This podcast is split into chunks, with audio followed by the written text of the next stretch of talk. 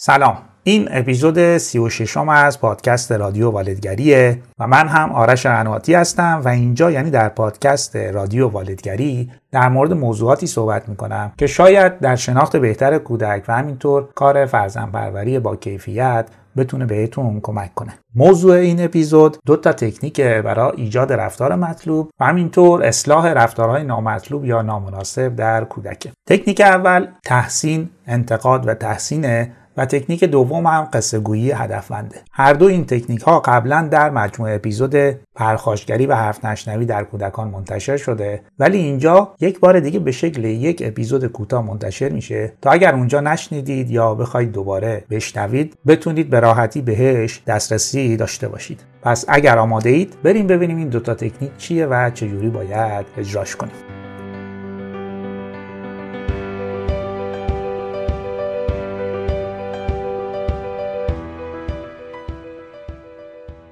تکنیک بعدی که می‌خوام در موردش صحبت کنم اسمش هست تکنیک ساندویچ یا تحسین انتقاد تحسین. خیلی جا باید رفتارهای اشتباه کودک یا رفتارهای بد کودک یا یا جایی که انتظار داشتیم مسئولیتش رو انجام بده و انجام نداده یا نمیده رو خب باید به کودک گفت تا اصلاحی که لازم در رفتارش به وجود بیاره رو متوجه باشه و اون اصلاح رو انجام بده.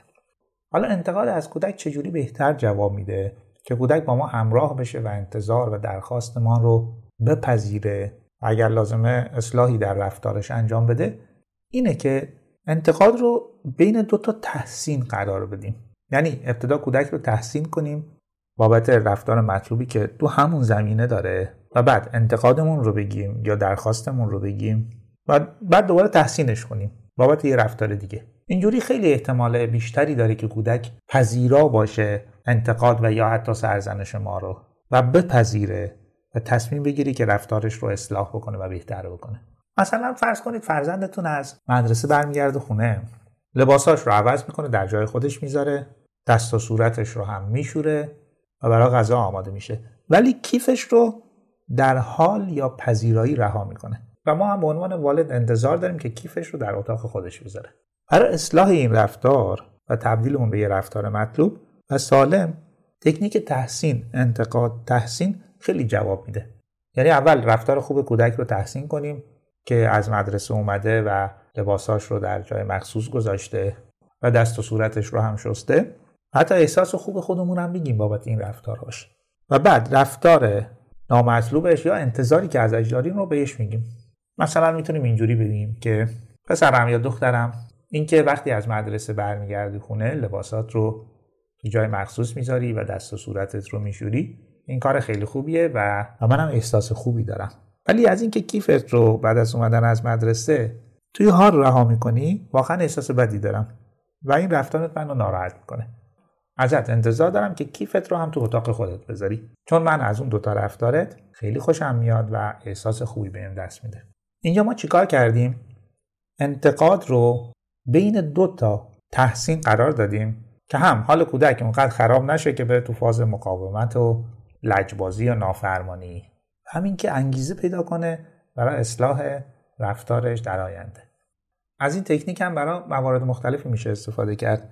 رفتارهای بهداشتی کودک رفتارهای مربوط به نظم و انضباط رفتارهای مربوط به انجام تکالیف رفتارهای مربوط به بازی با همسالان طرز برخورد با کودکان کوچکتر شیوه استفاده از وسایل رفتارهای مربوط به پارک و مکانهای بازی رفتارهای مربوط به مهمانی یا مربوط به خواب.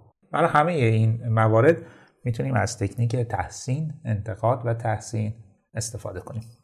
مورد بعد قصه گویی هدفمنده. قصه برای کودکان از یه جایگاه خیلی خاصی برخورداره تا اونجایی که حاضرن یه قصه رو بارها و بارها و بارها بشنون و از شنیدن تکراری اون خسته هم نشن.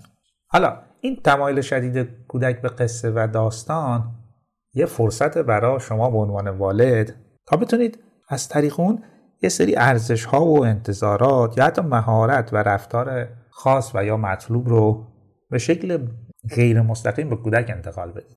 مفاهیمی که تو قالب شخصیت های داستان مطرح میشه و شخصیت هایی که کودک می‌تونه به خوبی با اونا ارتباط برقرار کنه و خودش رو در قالب اونا ببینه. مثلا رفتارهایی مثل همدلی کردن یا کمک کردن به بقیه یا دفاع کردن از خود یا نگفتن مناسب یا رفتارهای اجتماعی مناسب در موقعیت مختلف مثل بازار، مهمانی، سفر، پارک، شهربازی یا حتی موضوعی مثل مدیریت خشم و پرخاشگری یا نظم و انضباط و شراکت و همکاری با دیگران در بازی ها و فعالیت ها برای همه اینا از قصه گویی هدفمند میشه استفاده کرد. یعنی قصه ای برای کودک بسازید و تعریف کنید که کودک رو با خودش درگیر بکنه. کودک رو وارد یه چالش بکنه و به بعضی از موضوعات یا رفتارها فکر بکنه. یعنی در قصه یه مجموعه از رفتارهای مطلوب و نامطلوب یه سری مفاهیم رو مثل همدلی کردن یا کمک کردن رو در قالب شخصیت های داستان بگنجونید تا کودک رو وارد درگیری ذهنی بکنه و اونا فکر بکنه. حتی آخر قصه در مورد شخصیت های مختلف می‌تونید بپرسید که فکر می‌کنید رفتارهای کدوم شخصیت خوب بود یا رفتارهای کدوم شخصیت نامطلوب و نادرست بود یا اینکه فلان شخصیت در اون موقعیت دیگه چه رفتارهایی می‌تونست انجام بده؟ یا تو فکر می‌کنی که بهتر بود چه کاری انجام بده چه رفتاری انجام بده؟